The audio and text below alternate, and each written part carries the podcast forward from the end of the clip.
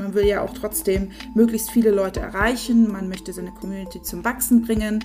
Ähm, ist es auch ein ganz klarer Vorteil, wenn du alle einbindest und nicht einfach nur eine bestimmte Zielgruppe.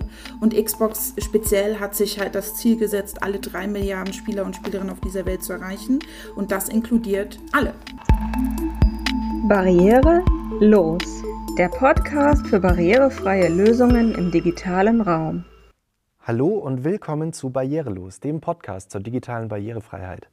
Wir versuchen ja in unserem Podcast zur digitalen Barrierefreiheit das Thema möglichst breit abzudecken und auch immer wieder Themen einzustreuen, die nicht ganz so, ich sag's mal, trocken sind. Und deswegen beschäftigen wir uns heute mal mit einem Thema, das vielleicht nicht so ganz im Fokus der Barrierefreiheit steht, nämlich das Gaming. Mein Name ist Dennis Bruder, ich bin Berater für die Beratungsstelle Digitale Barrierefreiheit in Bayern und heute freue ich mich ganz besonders, dass ich zu dem Thema zwei Gästinnen eingeladen habe, nämlich Melanie Eilert und Maxi Gref. Hallo, ihr beiden. Hallo. Hallo. Hi. Ähm, normalerweise ist es immer so, dass wir unsere Gäste in so einem kleinen Steckbrief, in so einem Einspieler vorstellen. Aber heute würde ich den Spieß ganz gern umdrehen, da ihr auch zu zweit seid. Ähm, könnt ihr euch mal in ein paar Worten vorstellen und mir sagen, wer ihr seid und was ihr äh, mit dem Thema barrierefreies Gaming zu tun habt? Melli, magst du anfangen? Kann ich machen. Ja, hi, ich bin die Melli.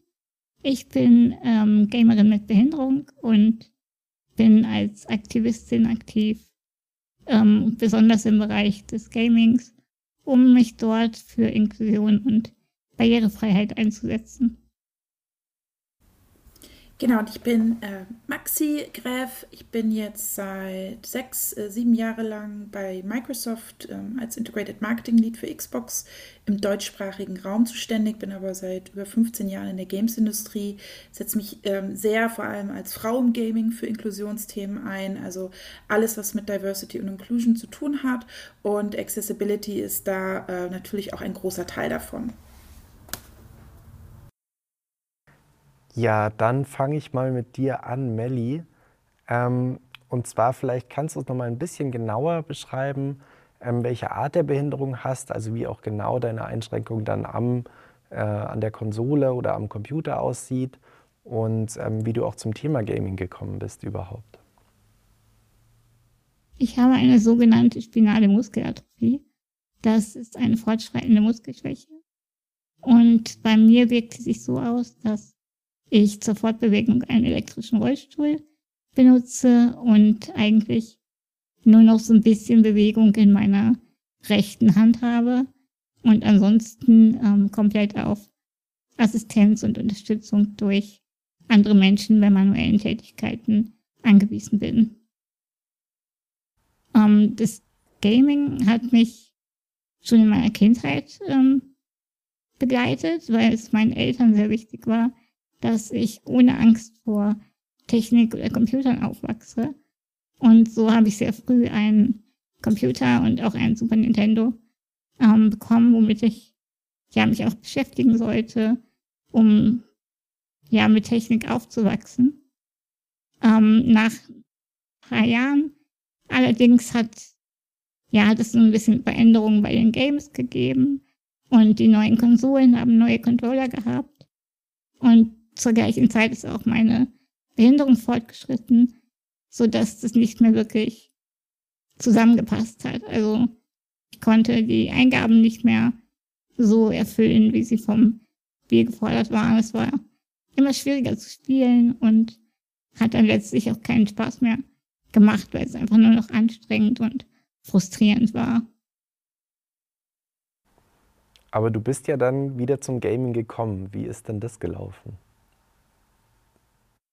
Genau, also es lagen wirklich, wirklich viele Jahre Pause dazwischen. Ich habe das mal grob überschlagen. Es müssen so um die 15 Jahre gewesen sein. Ähm, es kann sein, dass ich auch früher schon wieder hätte spielen können.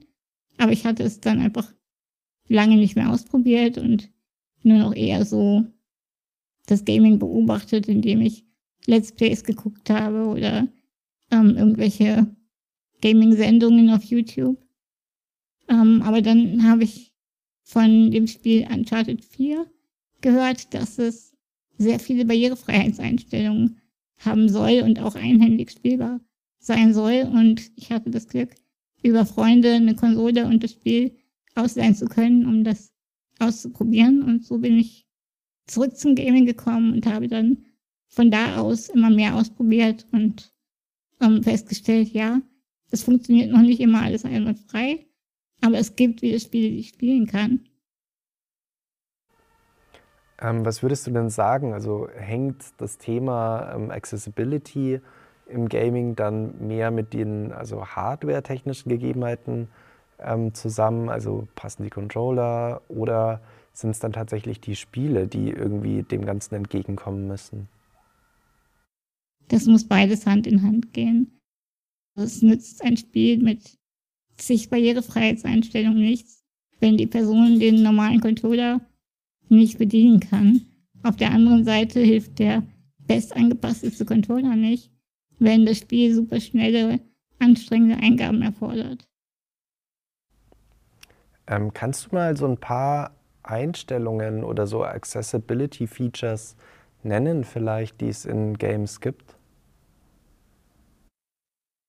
Also ganz klassisch sind natürlich Untertitel, die kennt, glaube ich, jeder.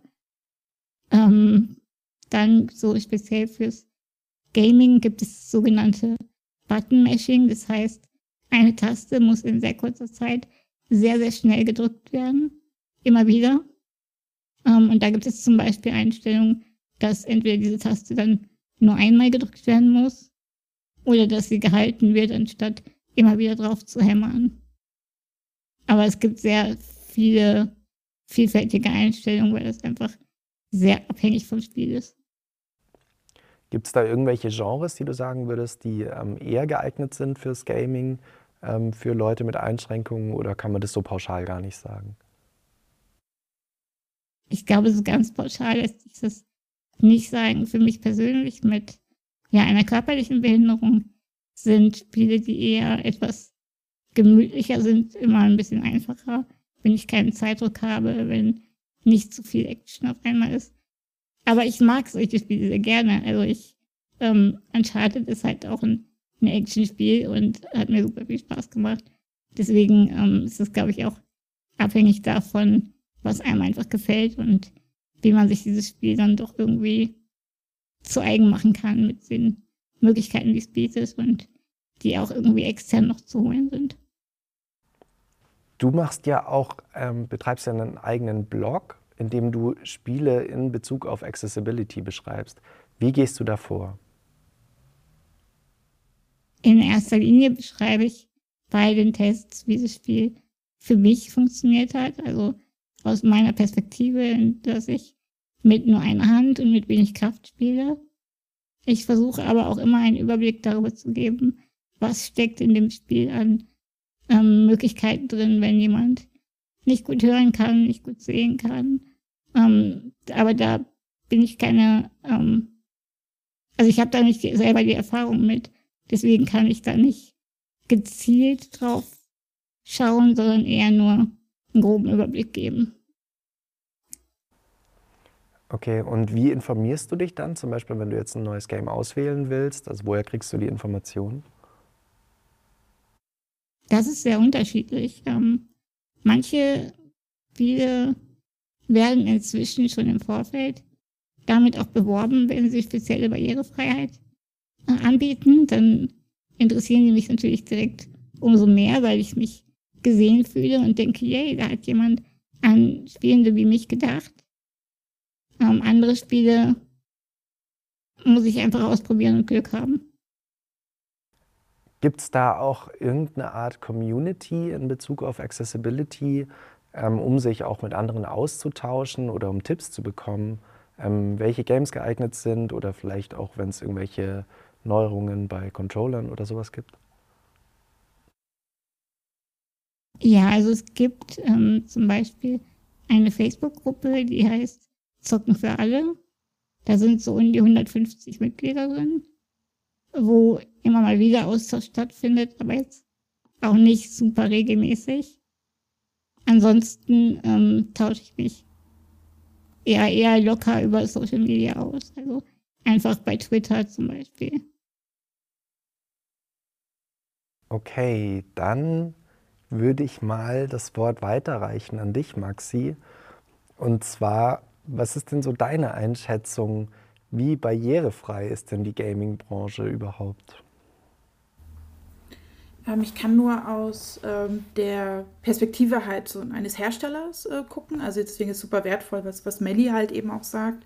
Und ich glaube, da hat sie ähm, sehr gute Punkte schon zusammengefasst. Also auch mit der Frage, ähm, wo informiert man sich und ist es bei Spielen überall gleich? Sind die gleichen Einstellungen vorhanden? Ähm, man kann sich das so vorstellen, also die Branche ist riesig, die ist halt größer als die äh, Film- und Musikindustrie zusammen, macht 200 Milliarden Umsatz äh, im Jahr und wächst stetig. Deswegen größte Medien-Entertainment-Branche der Welt ähm, und auch am, am schnellsten wachsend. Und diese ganzen Videospiel- Studios sind es dann. Microsoft ist ja ein, ein Publisher, darunter befinden sich dann 23 Spielestudios.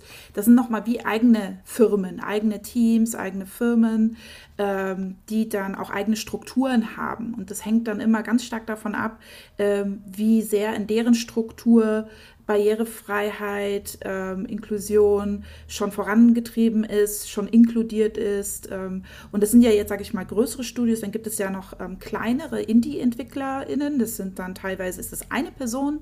Ähm, so ist ja Minecraft auch entstanden. Das war ja ein, ein Indie-Entwickler am Ende des Tages ähm, und ist dann super erfolgreich geworden mit dem, mit dem Spiel. Aber da, ne, da, da ist es immer sehr unterschiedlich. Mal ist eine Person, mal sind es 200-köpfige Teams, mal größer. Ähm, deswegen würde ich sagen, es gibt jetzt keine Statistik, wo man sagen kann, okay, so barrierefrei ist die Branche schon jetzt, sondern jeder hat so sein eigenes Türchen, das er nach und nach öffnet. Was man aber sagen kann, ist, ähm, ähm, dass man Fortschritte auf jeden Fall schon gesehen hat in den letzten fünf Jahren ähm, in Spielen selbst. Also Melly hat gerade äh, Uncharted genannt, das, die haben super Features, die sind sehr detailliert reingegangen. Also es gibt da wirklich von kognitiven, audiovisuell, ähm, auch so das typische, sag ich mal, ähm, was die meisten vielleicht kennen, also Farbenblindheit, Kontrast und so weiter. Das, ist, das war alles schon teilweise in vielen Spielen inkludiert, aber dann geht es halt richtig tief rein, auch mit, ähm, wie jetzt es nennt sich Text-to-Speech. Das ist so ein Beispiel, wenn du äh, mit, dein, mit deiner Community oder mit deinen Freunden ein, ein Multiplayer-Spiel, also ein Spiel, das du zu mehreren spielen kannst, äh, zockst. Du bist so, ähm, telefonierst, ähm, ich versuche es möglichst simpel zu halten, telefonierst über so eine Art Party-Chat mit denen und äh, wenn du etwas sagst in deinem Mikrofon, dann wird das gleichzeitig auf dem Bildschirm ähm, dargestellt, also die Transkription. Ähm, also solche, solche Innovation, nicht Innovation, aber solche Fortschritte gibt es. Aber wie gesagt, ist das in jedem Spiel unterschiedlich. Ähm, und das Ziel wäre natürlich, dass jedes Game ähm, so ein Standardset an Regeln ähm, inkludieren kann von Anfang an. Und da gibt es auch Kurse zu. Da gibt es auch, also die sind umsonst, die gibt es von Microsoft, die gibt es generell von, von der Branche. Ähm, und dass man dort zumindest ein bestimmtes Level immer wieder anheben kann. Aber es gibt, also ich würde sagen, wir stecken noch in den Kinderschuhen. Okay, ähm, jetzt haben wir mal so einen groben Abriss über die ganze Branche bekommen. Du arbeitest ja selbst bei Microsoft und ich meine, du hast ja jetzt gerade auch darüber geredet, wie groß die Branche ist und das ist ja tatsächlich wirklich nicht mehr unerheblich, wenn ähm, sich das Ganze in dieser Größenordnung abspielt. Aber warum beschäftigt sich Microsoft eigentlich so stark mit dem Thema Accessibility und dann auch, da kannst du vielleicht auch noch mal kurz was zu erzählen, ähm, die da sogar ein eigenes Produkt dafür geschaffen haben? Äh, ja, gerne. Also wir haben seit, ich glaube, mit dem Wechsel von Satya Nadella, der dann CEO geworden ist, der hat super, super viele Themen vorangetrieben, äh, was Inklusion betrifft. Unter anderem auch Barrierefreiheit, also intern, aber auch halt extern bei Produkten. Ähm, gibt ja jetzt mittlerweile auch Produkte zum Beispiel für Surface, ähm, äh, also für die Laptop-Reihe. Und deswegen ist es glaube ich, so ein bisschen historisch gesehen mit seinem Wechsel zu tun, um so ein bisschen Hintergrund zu geben. Ähm, dann gab es also generell auch, ne, wenn man sagt, man will ja auch trotzdem möglichst viele Leute erreichen, man möchte seine Community zum Wachsen bringen, ähm, ist es auch ein ganz klarer Vorteil, wenn du alle einbindest und nicht einfach nur eine bestimmte Zielgruppe. Und Xbox speziell hat sich halt das Ziel gesetzt, alle drei Milliarden Spieler und Spielerinnen auf dieser Welt zu erreichen. Und das inkludiert alle. Also ne, gibt ja auch über eine Milliarde Menschen, die mit einer Behinderung leben. Also dementsprechend ähm, ist das äh, klare Geschäftsziel, geht dann wirklich parallel zu dem Inklusionsziel mit und, und das bringt eigentlich Vorteile für alle. Der ähm, jetzt hat das natürlich nicht von Anfang an gesagt, so, okay, jetzt entwickeln wir ein Produkt dazu, um halt diese Community zu erreichen, sondern von dem Produkt, von dem du gerade sprichst, das ist der Adaptive Controller, der traditionelle Controller, den hältst du halt in zwei Händen, der hat über, über 10, 20 Tasten, die du dann drücken musst. Und ähm, dieser Controller wurde speziell entwickelt mit der Community zusammen, ähm, damit man adaptiv sein Setup hinstellen kann. Ja. Und Melly kann ja zum Beispiel Setup auch mal erklären, aber es geht wirklich darum, äh, ne, klar, keine Behinderung ist gleich, deswegen, äh, wie kann ich es schaffen, dass ich da irgendwas anschließen kann, um mein Setup so auf mein, meine Ansprüche hin äh, aufzusetzen. Und das Produkt ist aber entstanden durch so ein Hackathon, also Hackathon, dass du halt mit Teams zusammenkommst, ein bisschen eine Problemstellung gegenüberstehst, eine ganze Woche lang und überlegst, was kannst du da machen. Und damals war das eine ähm, Non-Profit-Organisation namens Warfighter, also die Veteranen in den USA unterstützt. Und die haben dann Microsoft die Aufgabe gestellt, hey, wir bräuchten hier irgendwie einen Controller, ähm, weil wir halt viele Menschen haben, die zum Beispiel irgendwie äh, nur einen Arm haben oder andere Behinderungsbilder. Wie können wir weiterhin zocken? Und ähm, das war so ein bisschen der Initialschuss. Und dann hat das Team sich sozusagen das überlegt, dann das dem Leadership-Team vorgestellt. Die haben gesagt, finden wir super, das fanden wir und das wurde dann entwickelt und dementsprechend kam das Produkt auf den Markt. Und da wurde immer so eine Tür nach der anderen geöffnet. Und so funktionieren wir auch heute. Dass man sagt, was kann man als nächstes machen?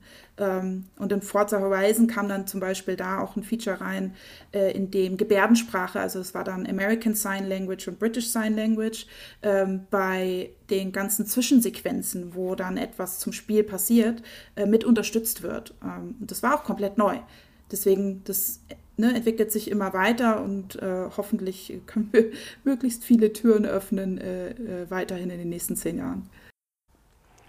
Ja, Maxi, du hast ja gerade den Stab schon ein bisschen an Melli rübergereicht. Ähm, nutzt du diesen Adaptive Controller und äh, wenn du ihn nicht nutzt, was nutzt du dann und welche Konsole nutzt du überhaupt am liebsten oder spielst du lieber PC? Äh, Konsolen tatsächlich eigentlich alle. Also ich habe die Xbox, ich habe die Playstation und ich habe auch eine Switch.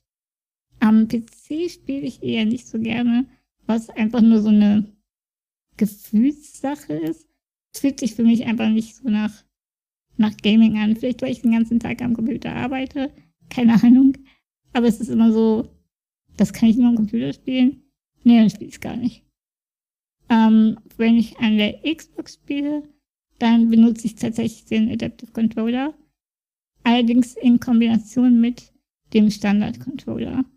Das ist das sogenannte Copilot-Feature, das die Xbox anbietet.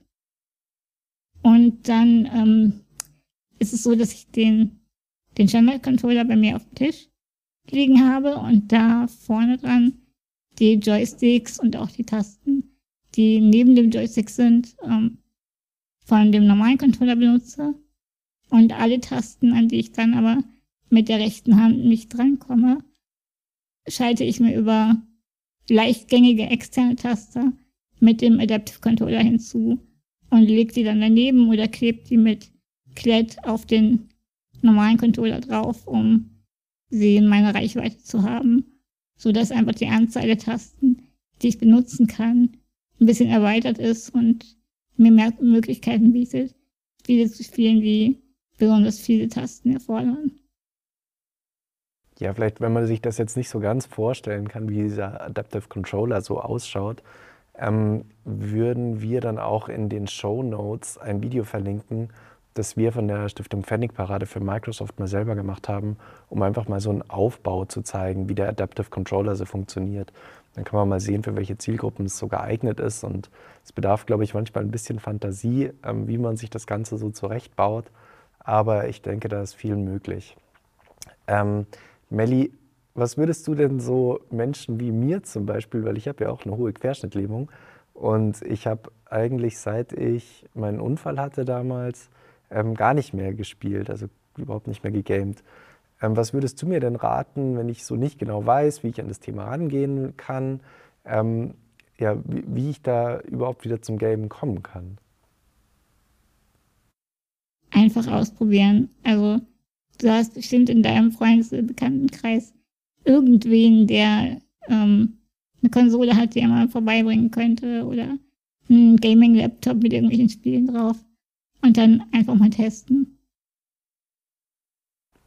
Gibt es eine Möglichkeit, irgendwo sowas vielleicht auch in einem Laden zu testen? Vielleicht, Maxi, weißt du da was?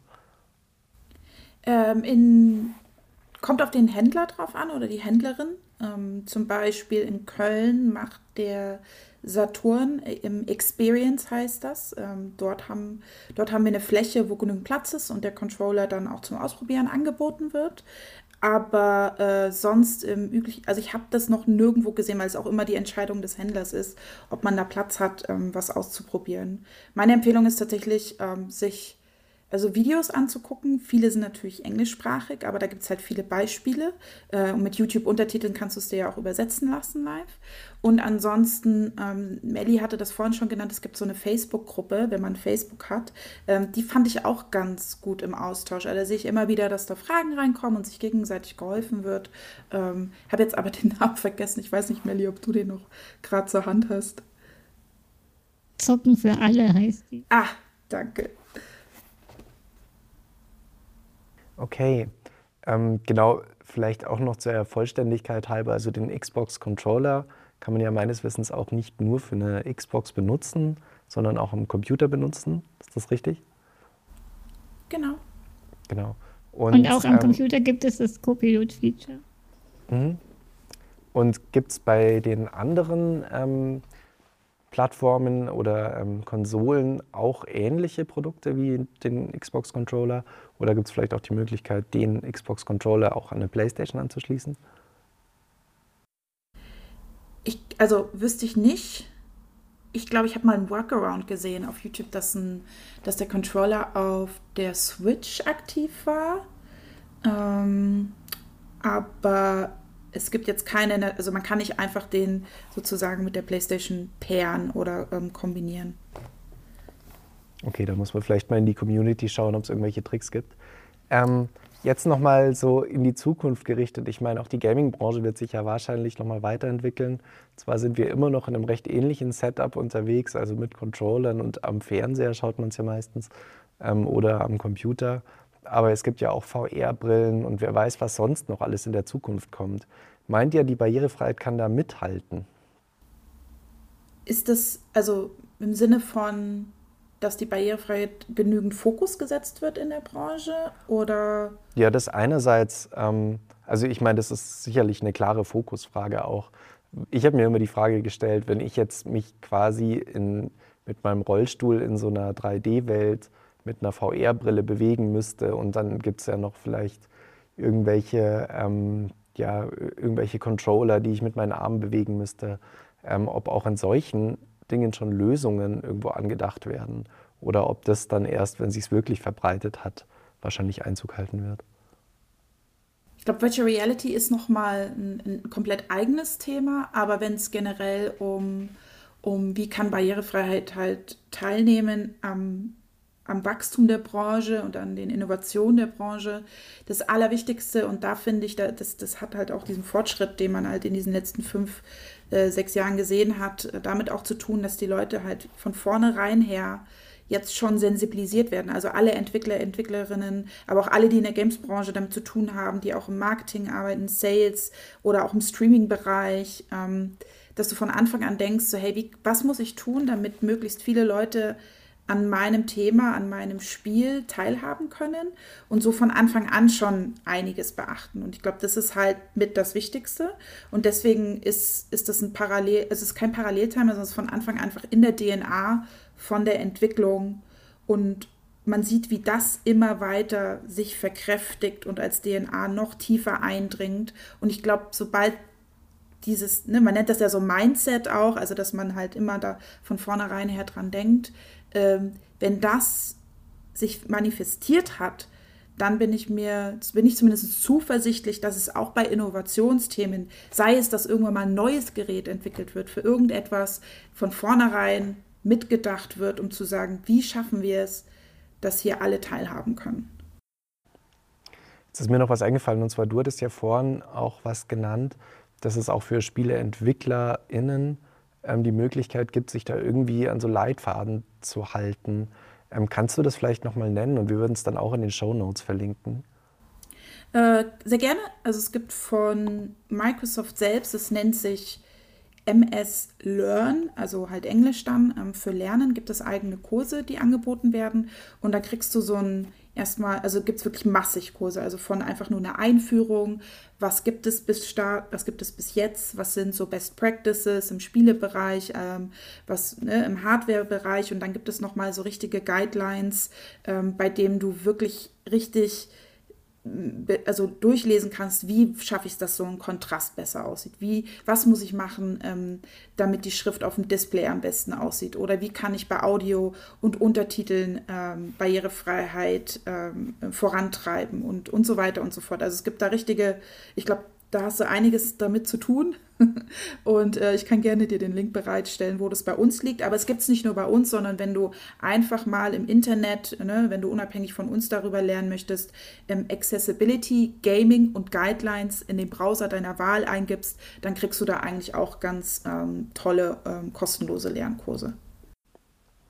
Ja, super. Dann hab ich, haben wir hoffentlich noch den EntwicklerInnen was mitgegeben.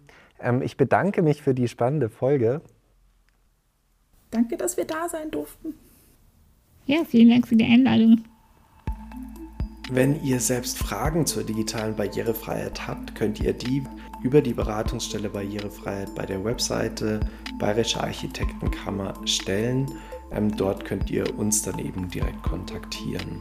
Wenn euch die Folge gefallen hat, lasst uns eine Bewertung da und folgt unserem Kanal. Alle Links zur Sendung und zum Newsletter sowie zur Beratungsstelle Barrierefreiheit findet ihr in den Show Notes. Dann bis zur nächsten Folge von Barrierelos.